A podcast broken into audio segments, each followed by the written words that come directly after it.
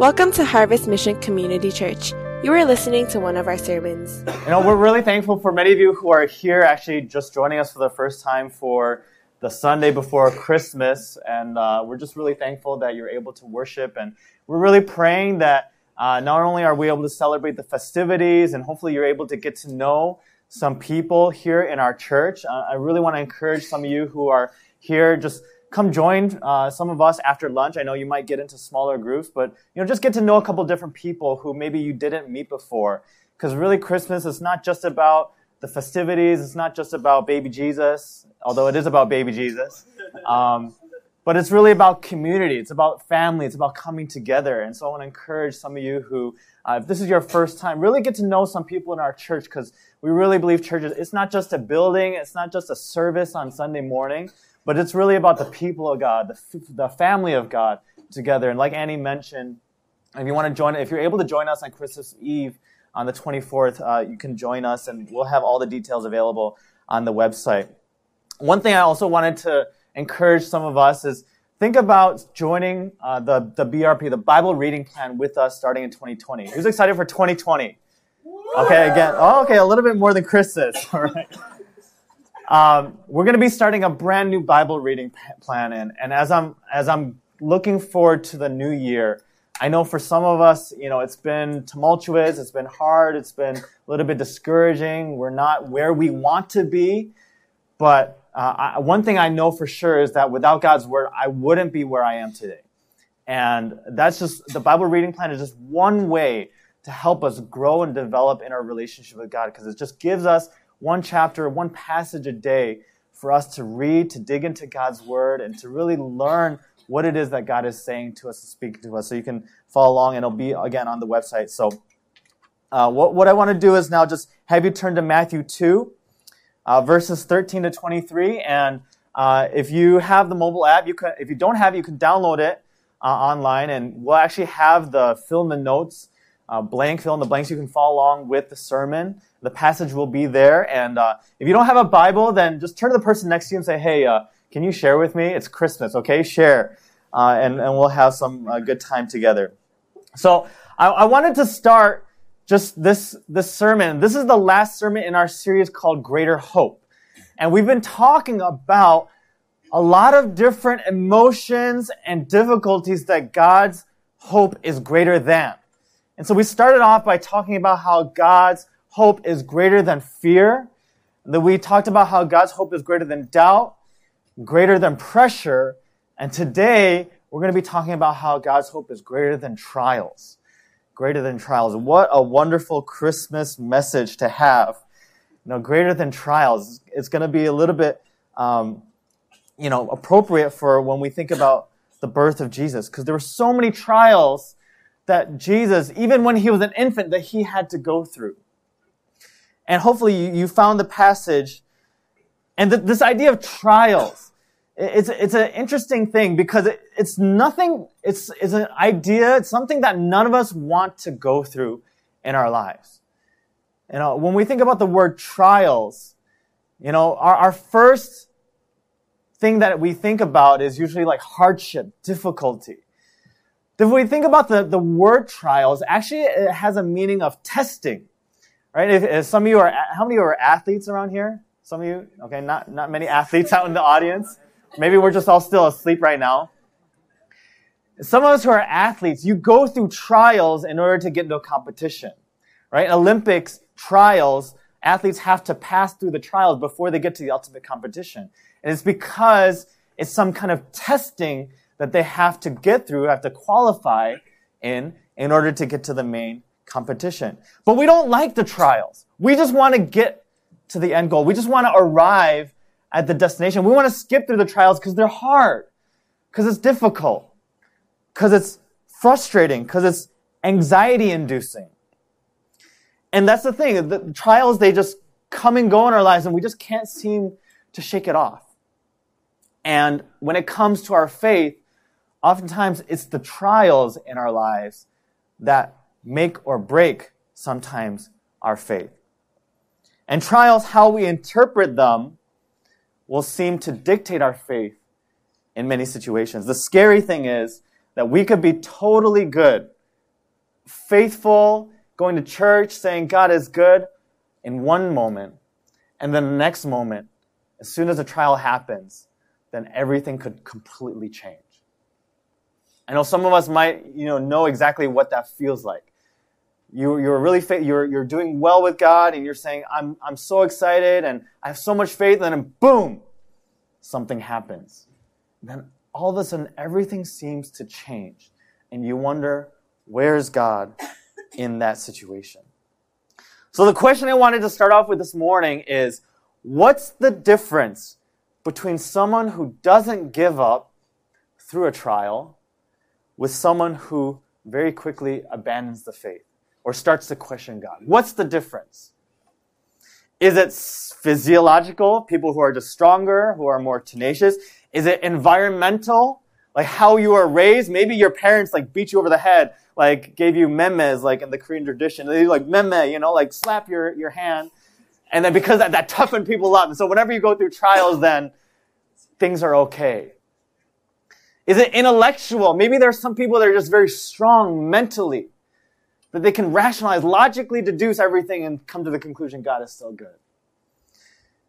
Whatever it is, whatever the world may say, there are a lot of different voices out there that will tell you what it takes to get through trials. And let me tell you, YouTube has a wealth of resources out there for you, right? If you just search on YouTube, like, how to overcome trials. You're going to get like so many different videos, whether it's like, like random like uh, motivational speeches, or you know have like those weird preachers who are like, you know, give, give like these weird, gra- you know, it's like the 2000, 2000 Windows XP like graphics and they'll have like all these verses and things like that. But I wanted to show you, there's a lot of uh, different videos, but I wanted to show you, it's a decent motivational video. But I wanted to show you something that I would say most people subscribe to in a world, in a very worldly sense of how can you overcome some of the trials, some of the difficulties that we go through. So I want us to watch this together and then watch it. Hopefully, I mean, maybe some of us are really inspired, like, yes, this is it, and then we can close out the sermon and be done. Um, but watch it with a little bit of a critical eye to say, you know what, God, is this really how we can overcome trials, or is this something that's just hearsay? So let's watch this together. How many of us are ready to, to get back up? to go a little harder? Have faith? Dig deep inside, you know? Like, those are all the, the, the conclusions of this video. And I think, you know, I think in that moment, I was watching it at home last night. I was like, oh, let me get back up, like, get back at the sermon, you know? Like, I'm gonna keep going. But I mean, as soon as you start to think about that a little bit more, take another minute and just think, oh, what is it? You know, you know that, that video, I, I, I love it when it says like, dig deep inside. And you're like, what am I digging deep inside for? you know, it doesn't ever tell you. It says, keep going. And you're going to find out right around the corner, like, what corner? You know, like, when does it come? And, and when you think about these trials, uh, you wonder, what is the actual hope that the video is trying to promote? When your friends say, Gayao, you know, good luck, what are they wishing you good luck from? You know, what source or hope or power are they pointing you to to help you to overcome that trial? And when you really think about it and you dissect it and you deconstruct it, you realize it's a bunch of pop psychology that just makes you feel nice in the moment, but really doesn't have any substance. And for Christians, sometimes we, we, we use these phrases like, oh, I'll pray for you. Oh, God is greater than all your trials and struggles. You know, just, just trust in God and He'll take care of you. Right? And we, we take verses out of context and we say, God, for I know the plans that I have for you to, to prosper. Right? And we say, you're going to prosper. And we're like, well, I don't feel like I'm prospering in this moment. Because the trials, they just feel so real in that moment. And so as we look into this last Christmas passage, this is exactly the, the tension that we have to figure out is what is it about Christ? Was it, what is it about this baby Jesus in a manger that the trials that he went through that could actually give us real substantial hope? Where's our foundation? Because unless we find out what this foundation is, then we're going to be left just floundering around in the ocean with nowhere to really latch onto. And very quickly, we're going to find that our faith is going to diminish. And so, what we're going to do is we're going to look in this passage in Matthew 2. It's the story of Jesus when he was born and how he encountered a lot of trials right after his birth. And we're going to look into, in the first part, we're going to talk about the reasons for trials. Why these trials come up. Because as we understand the purpose and we understand the reason, that will help us to deal with them. And then in the second, half, uh, second half of the passage, we're going to be talking about what is God's answer to these trials. And so first, let's look into the reason for trials. Let's look into the reason for trials. Hopefully you've turned to Matthew 2. I want to look at verses 13 uh, to 23. I'm going to first read from verses 13 to 15 together. So hopefully you've turned to it. Starting in verse 13, it says, Now when they had departed, and they is referring to the wise men. Uh, in the Christmas story, we knew that there was uh, a star that led the wise men to Jesus in the, in the manger, and then they departed. So when they had departed, behold, an angel of the Lord appeared to Joseph in a dream and said, Rise, take the child and his mother and flee to Egypt, and remain there until I tell you. For Herod, Herod was the king at that time of that region, Herod is about to search for the child to destroy him. And he rose and he took the child and his mother by night and departed to Egypt and remained there until the death of Herod. This was to fulfill what the Lord has spoken by the prophet Out of Egypt I called my son. This is a really tumultuous time in that season for that family. And the introduction to Matthew 2 is any indication of that. Last week we talked Matthew 1.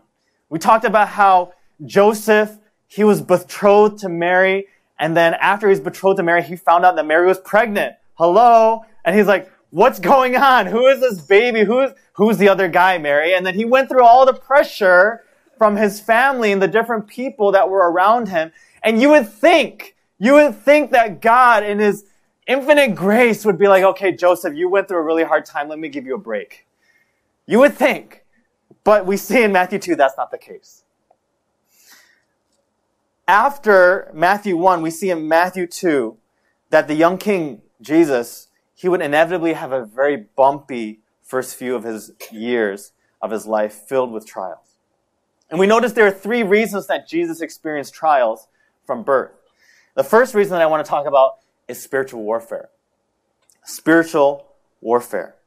So when we look at this first section of verses 13 to 15, we can, we can read this section as, oh, like, what's, what's Herod's problem? Like, what does he have going on in his life? He just seems like angry and frustrated, and he's just bent on destruction of this little baby.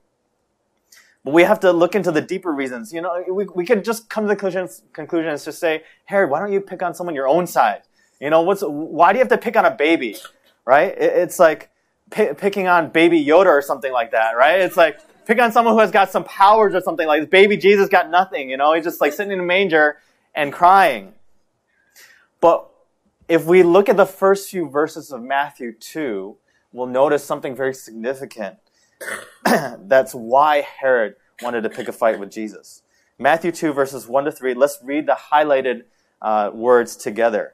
It says, Now after Jesus was born in Bethlehem of Judea, in the days of Herod the king, behold, wise men from the east came to Jerusalem, saying, Where is he who has been born king of the Jews? For we saw his star when it rose and have come to worship him. When Herod the king heard this, he was troubled, and all Jerusalem with him. We notice there's something about who Herod was and who this baby Jesus would become that was the source of the conflict. Herod was the king of Judea during that time. The Romans were in charge of the whole empire, but for whatever reason, Herod was allowed to rule in Judea in that region as king. So when he hears that there is this prophecy, the wise men from the east asking, where is he who has been born king of the Jews? What is the first reaction that he probably feels? Well, I am here king of the Jews. I am king of Judea. Who is it that dares put himself as king above I, as King Herod? So right from the beginning, Jesus' destiny and Herod's destiny would clash. Herod saw Jesus as a threat because he was king. And if there's any other king that will come along, that means a threat to his own power. So Herod was a threat to Jesus. Who else was a threat to Jesus? Or who else was opposed to Jesus do we see in the Bible? We see the thief in John 10:10. 10, 10. The thief comes to steal, kill, and destroy. He's against the good shepherd. We see it in Matthew 4 when Jesus goes into the wilderness and he's tempted for 40 days. Who tempts him? It's Satan, the devil. He's opposed to Jesus. And, and at one point, Satan tells Jesus to throw yourself down and the angels will kiss you so you're not dashed upon the rocks. Maybe he was just trying to psych Jesus out to say maybe he could just throw himself down. The Bible never says Satan entered Herod to make him do these things. So we can't conclude that directly. But we know in scripture that anything that is opposed against Jesus, anything that is against the kingship and the lordship of Jesus is something of Satan, is spiritual battle, spiritual warfare, because you cannot be in the middle. You cannot be neutral. You're either for Christ or you're against Christ. When Peter was a disciple, Peter said something very innocently when Jesus said, Oh, like, um, Jesus was saying, Oh, I'm going to have to die and, and I'm going to die for all of you and, you know, all the sins are going to be forgiven. Peter says what? He says, No, you'll never die. And then what does Jesus respond? Get behind me, Satan. Anything against Jesus Christ is something of Satan, is something in the spiritual realm. Now, I, I don't like to personally, I don't like to make this classification. Everything is spiritual. All your trials, everything opposing you and the things that you're trying to do or accomplish for God's kingdom is all of a sudden spiritual battle.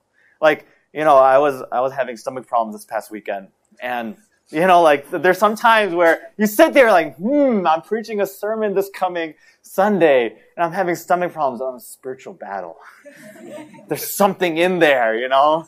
There's something in the, I made like kimchi uh, fried rice by myself the other day. Sent it to my wife, say, "Hey, I can make food on my own." And I was like, "Oh, but there's something in there because I have stomach problems now." And you know, I can conclude it's spiritual battle, but really, you know, it's probably just something bad that I didn't make well in, the, in, in my own food. And we could conclude that spiritual warfare, but it's not really like that. Or some of us were like, "Oh, I'm, i missed my flight," or uh, my, my boss didn't like my project, and and I misplaced my data, my laptop got stolen, and oh, it's spiritual battle. And we could talk about all these different things and just kind of classify as this like hocus pocus spiritual battle and like, oh yeah. And I don't like making that class okay. I don't like just somehow saying, okay, all these things that don't go my way in my life is spiritual battle. And I don't think we should go to that extreme. But some of us are on the way other extreme where we do not see, we do not realize what's happening in the spiritual realm every single day in our lives. That there's something going on. Difficulties that happen, maybe for no reason, but we have to realize there's something going on. There's some other power that's trying to discourage us, that's trying to tear us down. I think Paul understood this very, very well. 2 Corinthians 10, verses 3 through 5. Again, let's read it together in the highlights. It says, this is Paul speaking to the Corinthian church. He says, For though we walk in the flesh as mortal men, we are not carrying on our spiritual warfare according to the flesh and using the weapons of man. The weapons of our warfare are not physical weapons of flesh and blood. Our weapons are divinely powerful for the destruction of fortresses. We're destroying sophisticated arguments and every exalted and proud thing that sets itself up against the true knowledge of God and we are taking every thought and purpose captive to the obedience of Christ. Isn't it amazing what Paul says? He, he, all of a sudden turns something that we see as very worldly to say, you know what? We're not here for fleshly battle. Paul says it in other instances in Ephesians 6. He says, our, our battle is not against flesh and blood. We're not just here, we're not just carrying our spiritual warfare according to the flesh. There's a spiritual realm out there. And then he says, we destroy sophisticated arguments and every exalted and proud thing that sets itself up against the true knowledge of God. Everything that is opposed to God or the knowledge of God or the goodness of God or the sovereignty of God, we oppose. That's our battle. That's the warfare that we engage in because we are sons and daughters of the High King.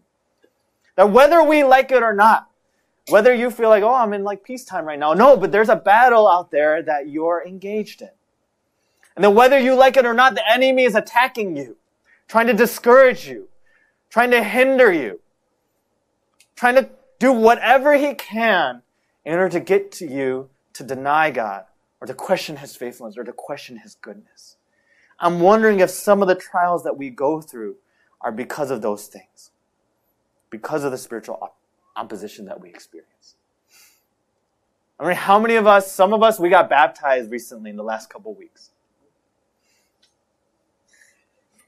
And you're, and all of a sudden, like, after these, like, the last two, two and a half, three weeks now it's been, and you're like, man, like, I don't even know if I believe in God anymore. And you're like so surprised, and you're, and I'm, I'm just like, I'm not surprised at all. Okay, I don't know. I, I'm sorry if that's offensive to you, but I'm not surprised. In fact, I went through it when I got baptized back in 2008. Like the next couple weeks were hard. And so many doubts started creeping back in my mind. Like, did I make the right decision? Was this, was this really God? Was it all these other people that were pressuring me to get baptized and that's why I got baptized? You know, like all these questions started to come up in my mind. And there's something so true about any time you take a step toward God, there's always another force that's pushing, trying to get you away from Him. Not just baptism. Some of you might have taken a step to reconcile with someone close to you or a loved one. You're a family member, your spouse, your brother, your sister. And for whatever reason, like every single time you try to take a step to have that conversation, something boom smacks you in the face and you just, for whatever reason, can't do it in that moment. Something comes up. Some of you are like trying to soap every single day. And every time you recommit to it, like it, it becomes a passage like revelation and then all this destruction, these bowls of wrath are coming and you're like, I have no idea what it's saying. And you get discouraged and you're like, oh God, I don't, just forget, I'm not going to read anymore. Forget the BRP. I don't, you know. And there's so many other things. You made a commitment for missions month. You committed to applying for missions and then all of a sudden, oh, my summer plans are gone. I have an internship and I don't want to do it anymore. You made a decision for God. You're trying to share your faith with a colleague. You're trying to invite that person to the Christmas Eve celebration, but they just left early for lunch and they didn't want to talk to you. I don't, I don't know what it is, but whatever it is, for some reason, whenever we take a step toward God, we try to do something for God, there always seems to be something opposing us. That's because we cannot be unaware that there is a spiritual battle. There's something going on in the spiritual realm that's causing some of the discouragements, that's causing some of the, the difficulties. I'm not saying we should totally blame and say we can't do anything, but we have to be aware, we have to understand that that's there. Watchman Nee, in his book, The Spiritual Man, he says this, and he puts it really succinctly. He says, To remove warfare from a spiritual life is to render it unspiritual. Life in the Spirit is a suffering way, filled with watching and laboring, burdened by weariness and trial punctuated by heartbreak and conflict. It is a life utterly outpoured for the kingdom of God and lived in complete disregard for one's personal happiness.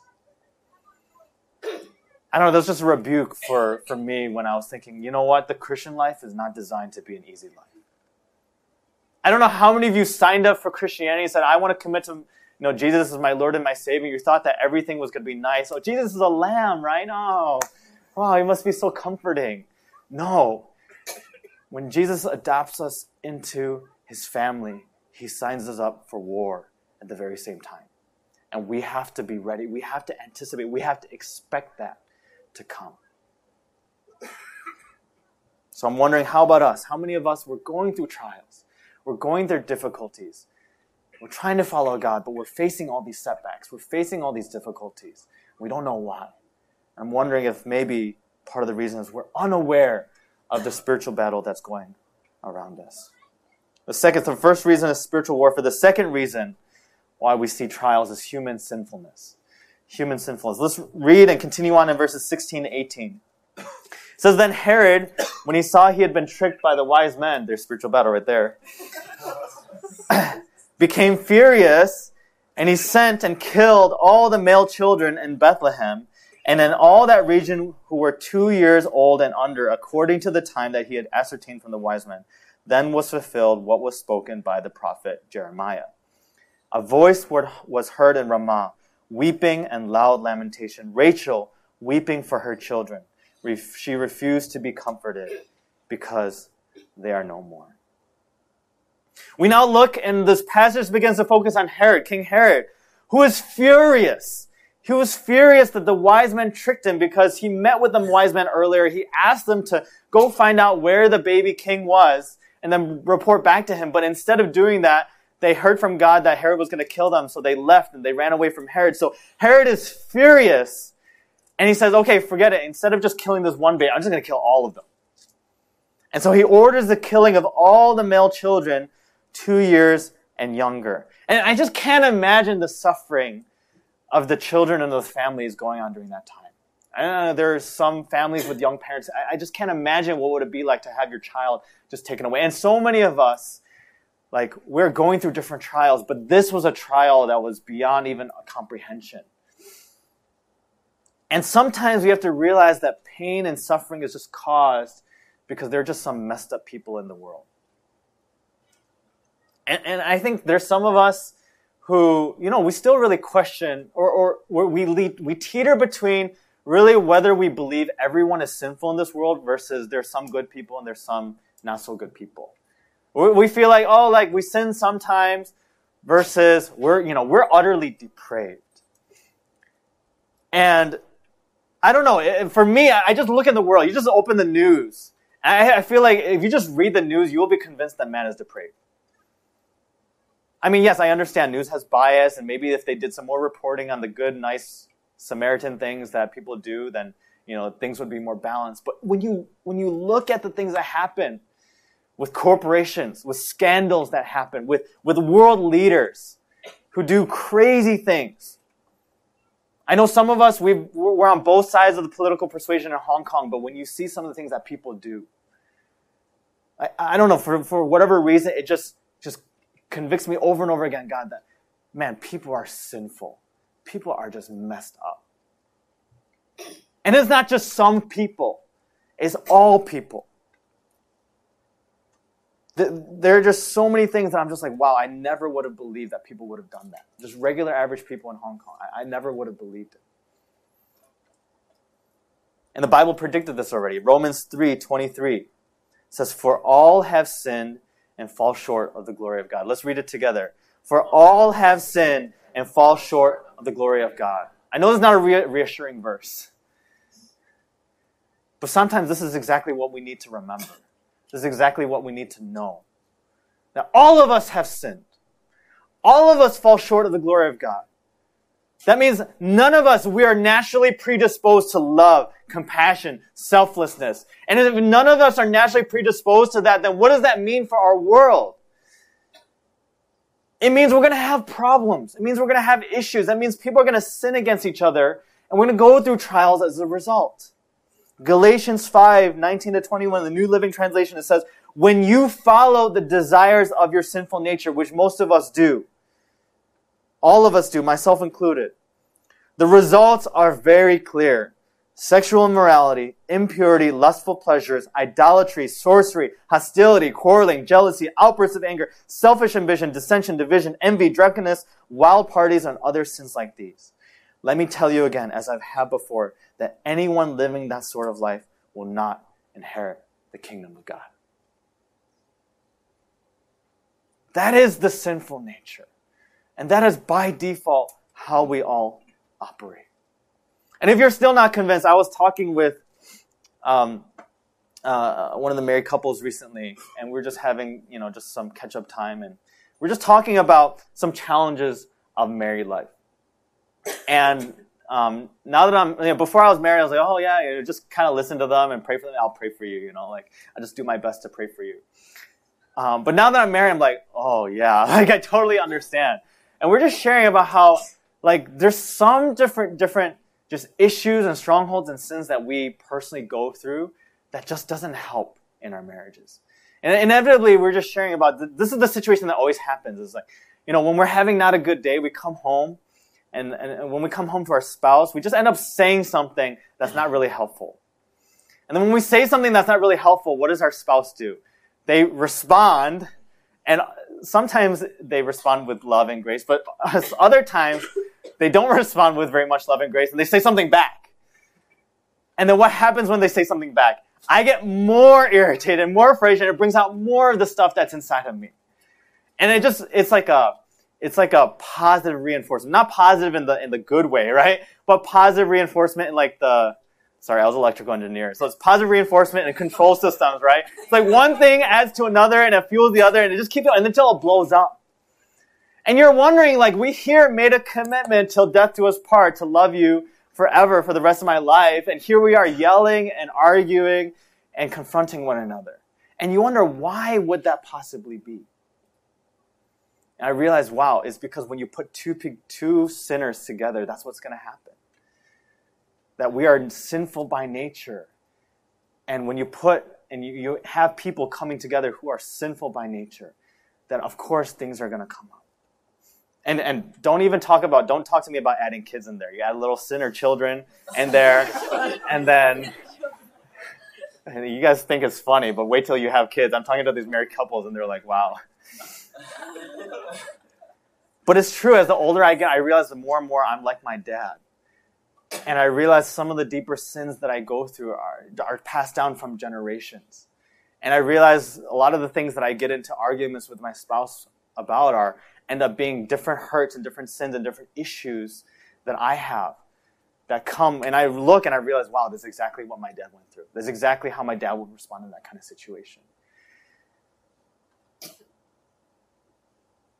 And, and, and I think the question for us is when we think about ourselves, when we think about our sin, how can we not expect trials to come when we realize the sinfulness of humanity? Both on a, on a micro and a macro level. On the micro level, you might have, let's say, family problems. Because you haven't loved them selflessly. If, if everyone loves selflessly, then you would have no family problems. Great, your grades are bad. Your sin is your procrastination and probably leads to something deeper, whether it's like perfectionism, whether it's you feel like you're, not good enough, or whether you're trying to please your parents. You lost your job. Maybe it was improper stewardship. Maybe you didn't work well. Maybe you were lazy at work. Your relationship problems, whatever it is. Or let's say on the macro level, there are bigger things going on. There's injustice, there's racial tensions, there's governing authorities where there's so much injustice going on all throughout the world. There's corruption, there's poverty. And all of these, when you think about it, it's because there's some people in this world, and not just some people, actually most all people, who haven't been selfless. And it's selfishness that perpetuates the injustices and the problems and trials that we see. And so I'm wondering and I'm challenging us maybe the reason why we're going through this trial is because someone else sinned against us, or it's as a result of our very own sin. And, and, and I know some of us are like, oh man, this trial, God, why? Why am I going through this? And you're, you're constantly crying out and, and you're saying, God, like, just take it away from me. And just, God, why is this happening? But I'll tell you what. There's, when you think about the, like, when we think about the extent of the problems in humanity, the extent of sin that's going on in this world, if your hope, if your hope, if the only way that you're going to have and find some peace is if that trial is taken away from you, or that somehow that sin disappears, you're going to be sadly mistaken. Let's say this one trial disappeared. There's going to be another. There's going to be another sinful person. You will meet another sinful. You will meet another sinful person after the Sunday celebration. I kid you not. Just say hi to another person. Like, oh, hi, you're a sinner.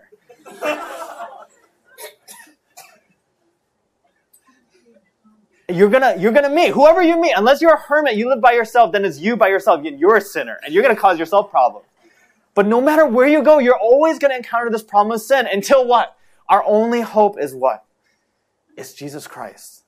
It's putting our hope in Jesus Christ in a greater eternity, a time without sin, a time without without sin, with hope. And it's only because of the cross of Jesus Christ that we have this hope for a place and a time without sin.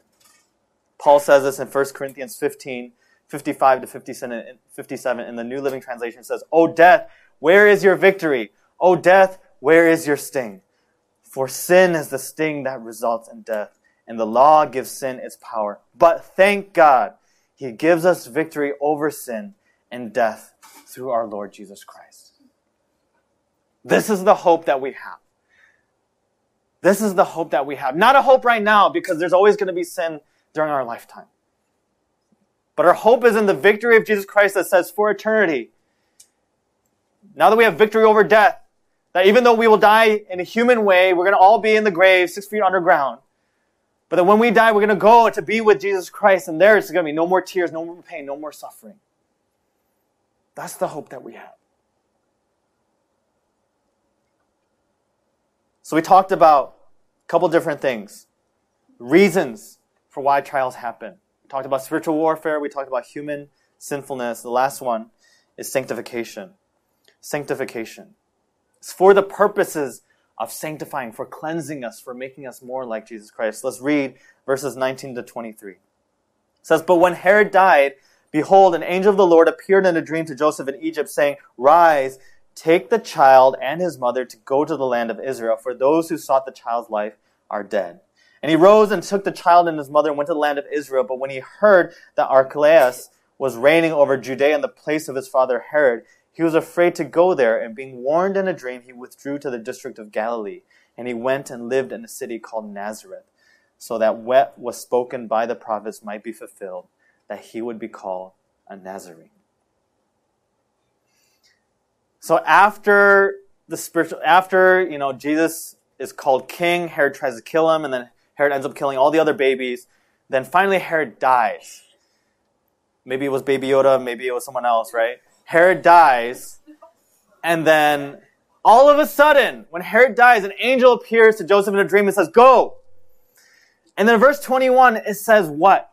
And he rose. And it says that a couple times throughout the passage.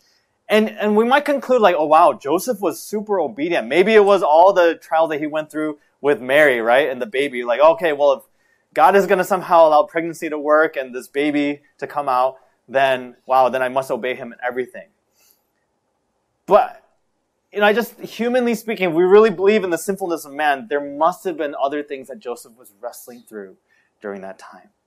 And it doesn't say it in the Bible, but I'm, I'm just wondering, what are what else were Joseph's options? If he had moved to Egypt, I'm wondering if he said, you know what?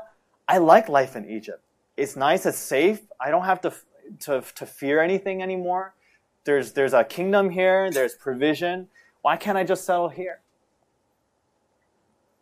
So we realize for Joseph to really listen to the angel, he had to obey, he had to have faith, he had to listen to the Holy Spirit, he had to deal with the fears that he had.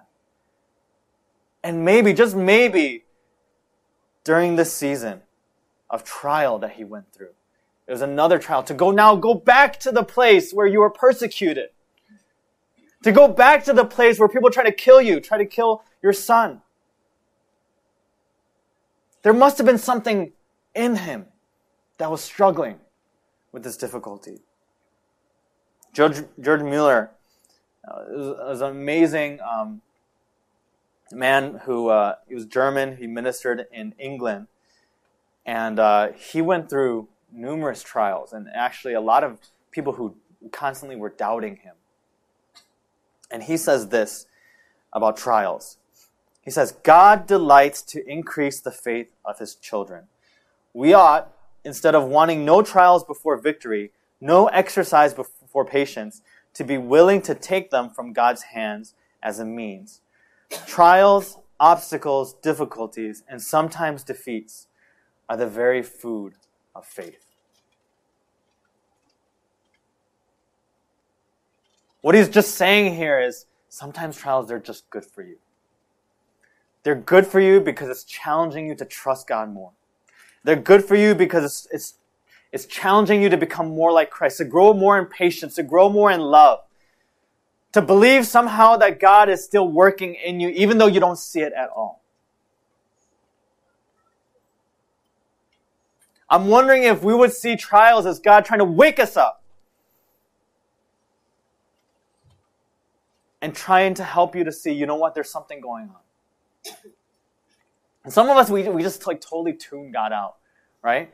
Like, you know, it's like that, that always happens when, when you're like sleeping and you have your alarm set and you just snooze the alarm over and over again. You're just like, God, I don't want to listen to you. And it gets doubly worse when you're married, right? You hear an alarm and you're like, turn it off. You know, you're telling your spouse, turn it off. And then you realize it's your own alarm. and you're, and then that's how we deal with trials sometimes. You, sometimes you think that it, it's that other person's problem. It's that other person's responsibility. Like you do, you do something about it when God is trying to wake you up for a purpose. Because he's trying to get your attention because there's some sin in your life, there's some character issue that you have that you haven't dealt with yet. Maybe God is using these trials to get our attention. And maybe we just haven't recognized that that's exactly what God is trying to do. And if we saw trials in that way, that maybe that would help us to actually get to that next level of faith that we haven't been getting to for so long. So those are the three things spiritual warfare, human sinfulness, sanctification. These are different reasons for why we might experience these trials. So what God now now what do we do? What do we do in light of knowing the reason? Just knowing the reason doesn't help the fact that I'm in the trials. So now we turn to the last section where it's now God's time to answer. It's God's answer to trials. I want to close out with the second and quicker point. God's answer to trials sometimes is the most difficult thing for us to understand. Because when we think about it, we're like, God, what's the point in all of this? Well, the baby in the manger story doesn't really help. What is baby Jesus going to do for me in my suffering, my trial? Because my suffering, my trials are so real. But baby in a manger, it's a baby in a manger. I don't know what, what you can really do for me. But it's precisely the arrival of the baby Jesus Christ that we find our hope. I'm not going to read the whole passage again, but if we break down that passage and we see those three different components, we notice that the word fulfill is repeated in all three instances. So the way that's structured, when you look at the Bible, you have to know structure. So you realize something happens, and then the author, Matthew, his whole goal of the book of Matthew is to prove that Jesus Christ is the King, coming Messiah. And so he structures this passage to say something happened, and then this was to fulfill. Something happened, this was to fulfill. It's repeated three times. Let's look at those three instances. Verse 15b. This was to fulfill what the Lord has spoken by the prophet, out of Egypt I called my son. That was a reference from the prophet Hosea. Verse 17. Then was fulfilled what was spoken by the prophet Jeremiah. Verse 23. And then he went and lived in a city called Nazareth so that what was spoken by the prophets might be fulfilled, that he would be called a Nazarene. Let's say it together, that word fulfill. Fulfill. When the Bible repeats something, it's really, really important. When the Bible repeats something, it's really important. And, and just let me make a side comment. Some of us, we just don't know what the Bible says. And for us to somehow, somehow work through the trials and say, God, what are you saying? But for us to not read the Bible, that's hypocrisy. That somehow, God, what are you trying to say? What are you trying to teach me? How is this? But, but you never open God's word. That is such hypocrisy. For us to be Christians and to say, God, I believe you as the living God, but I have access to the word and I don't ever read it. That is your sinfulness. That is your human responsibility to say, you know what, God, I want to read your word. And like we mentioned earlier, I want to challenge some of us to really commit to reading God's word in these next two years as we start the Bible reading. We're going to all start together January 1st. We're going to read through it. And there's nothing magical about reading through it, but it's as you get to know different passages, you start to, it's, it's really amazing. It's awesome. You, you read a passage and you're like, wow, I read another passage earlier that connects to it. And then all of a sudden this Bible becomes a whole letter and it becomes this whole message all pointing to one thing, Jesus Christ. And it's amazing. And I really pray that all of us can start to see the Bible that way and really understand the Bible that way. What was I talking about?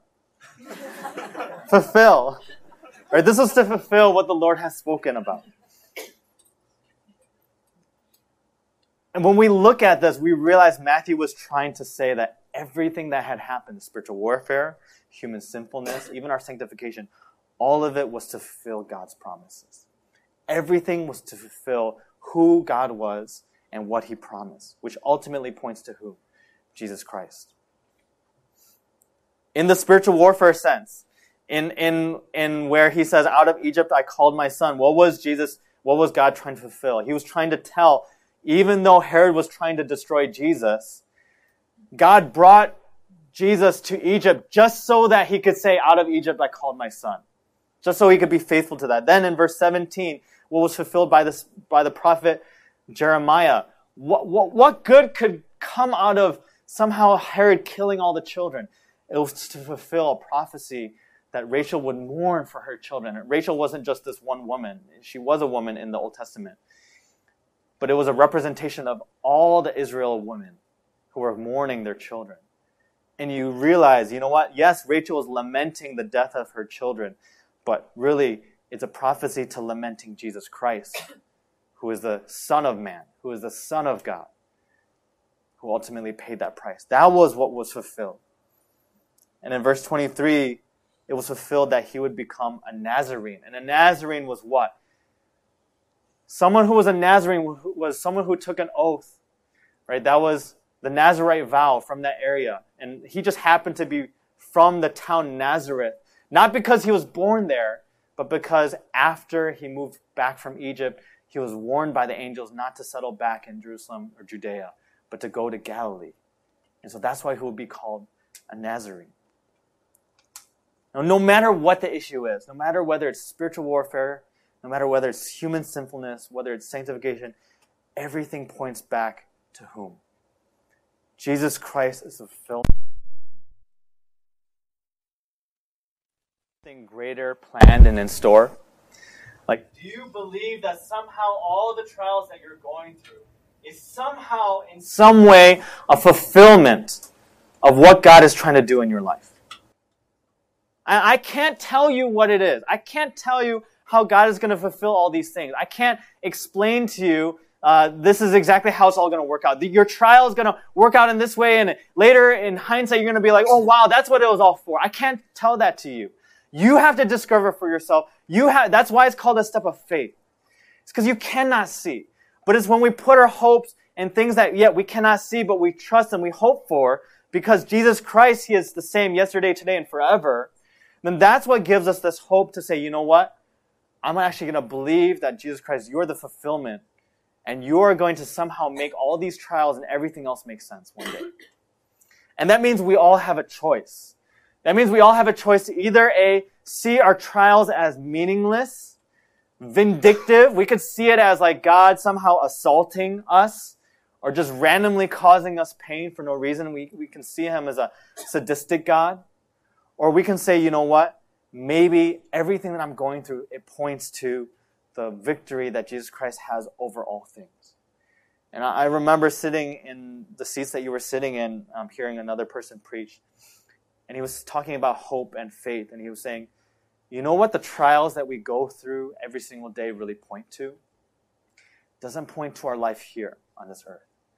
It points to a greater hope that we have in heaven. It creates a longing for us inside, deep down, that we have for heaven to be with Jesus Christ for an eternity. And that's what trials oftentimes it does.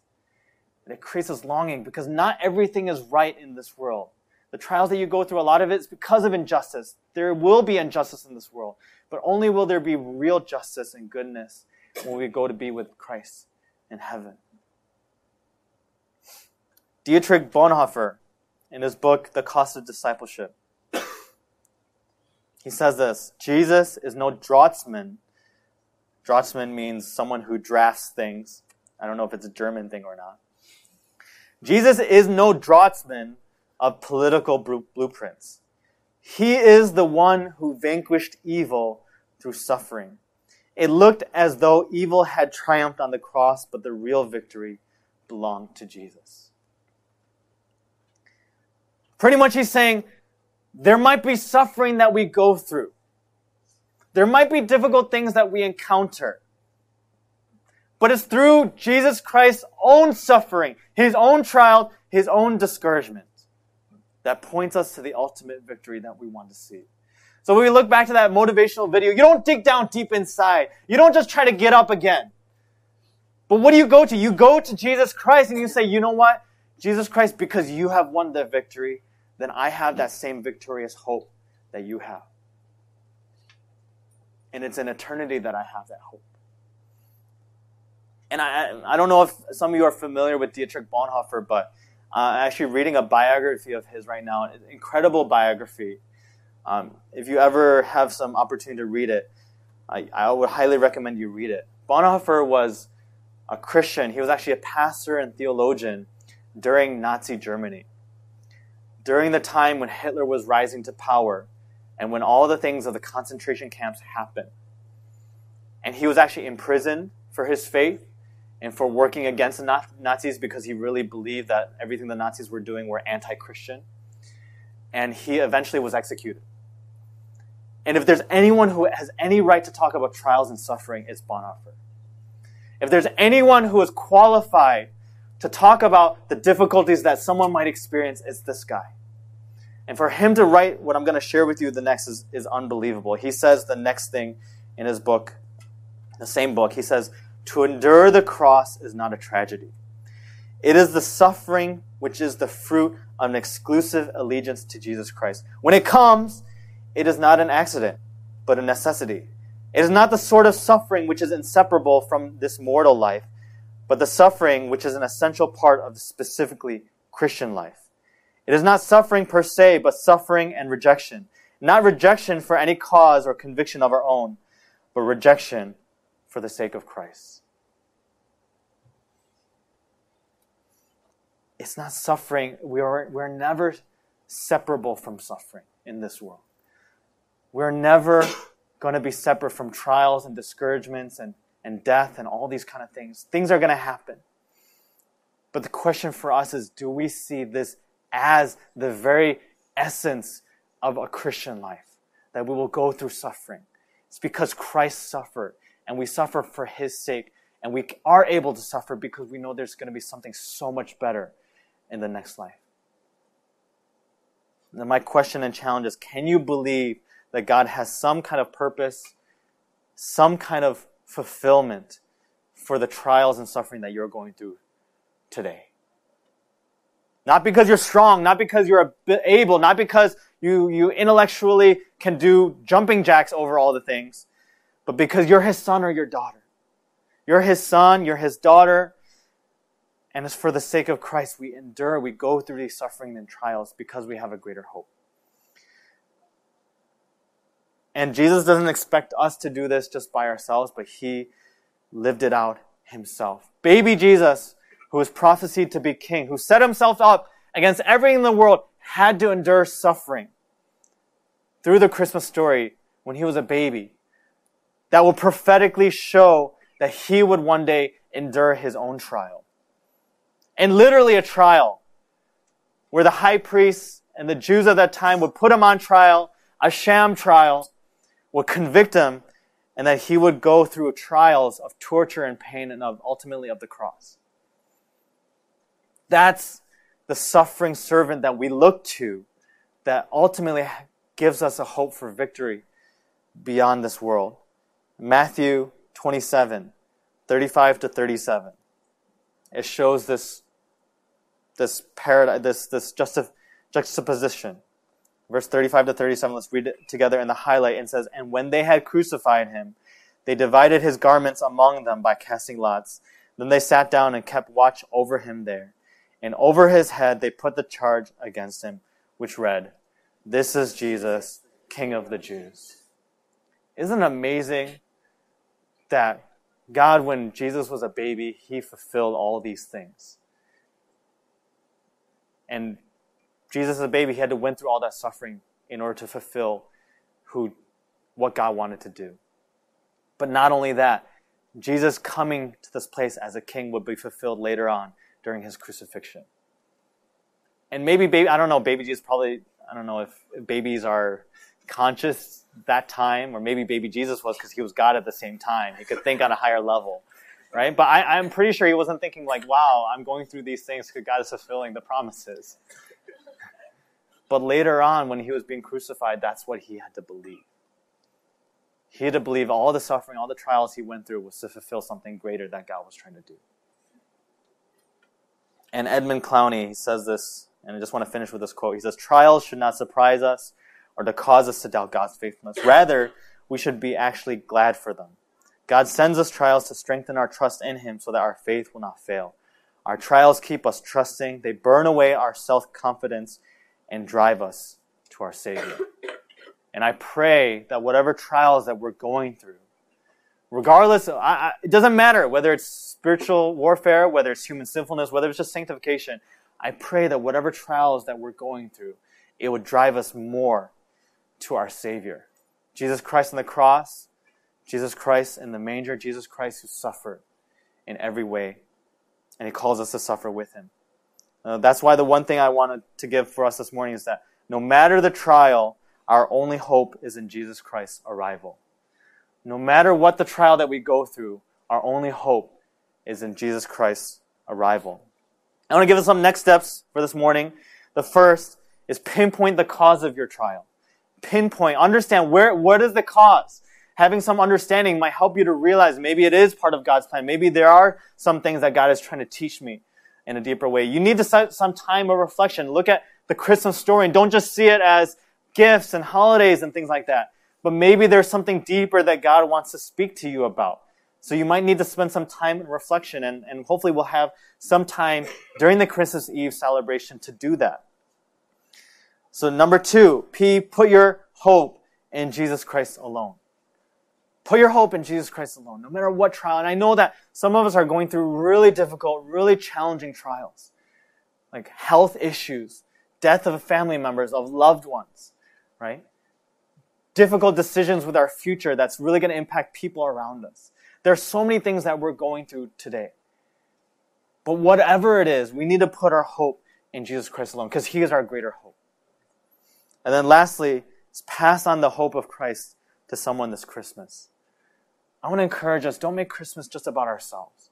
If we have this hope and we go through this trial, we realize, you know what? God does give me this hope. How many more people in this world are going through trials? going through struggles, going through suffering. And I know during the holidays, everyone puts on a good face and looks like happy. They put on costume, they put on the little like headbands with little bow ties and stuff like that. Like, oh yeah, everything's great, and we're it's a celebratory season. But sometimes the holiday season are the most lonely and difficult seasons that people go through. And it's very, exactly in these moments that we ought to be the light of Christ. To say, you know what? Not that I'm any better, but Jesus Christ has become my hope in my trials. I want to invite you to discover Christ could be the hope for your trials as well.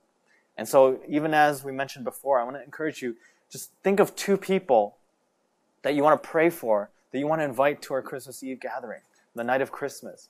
Maybe, who knows, God could really use that as a starting point for them to experience the love of Jesus Christ. Can we stand together as we respond? Thank you for listening to the Harvest Mission Community Church podcast. For more information, visit our website at hongkong.hmcc.net.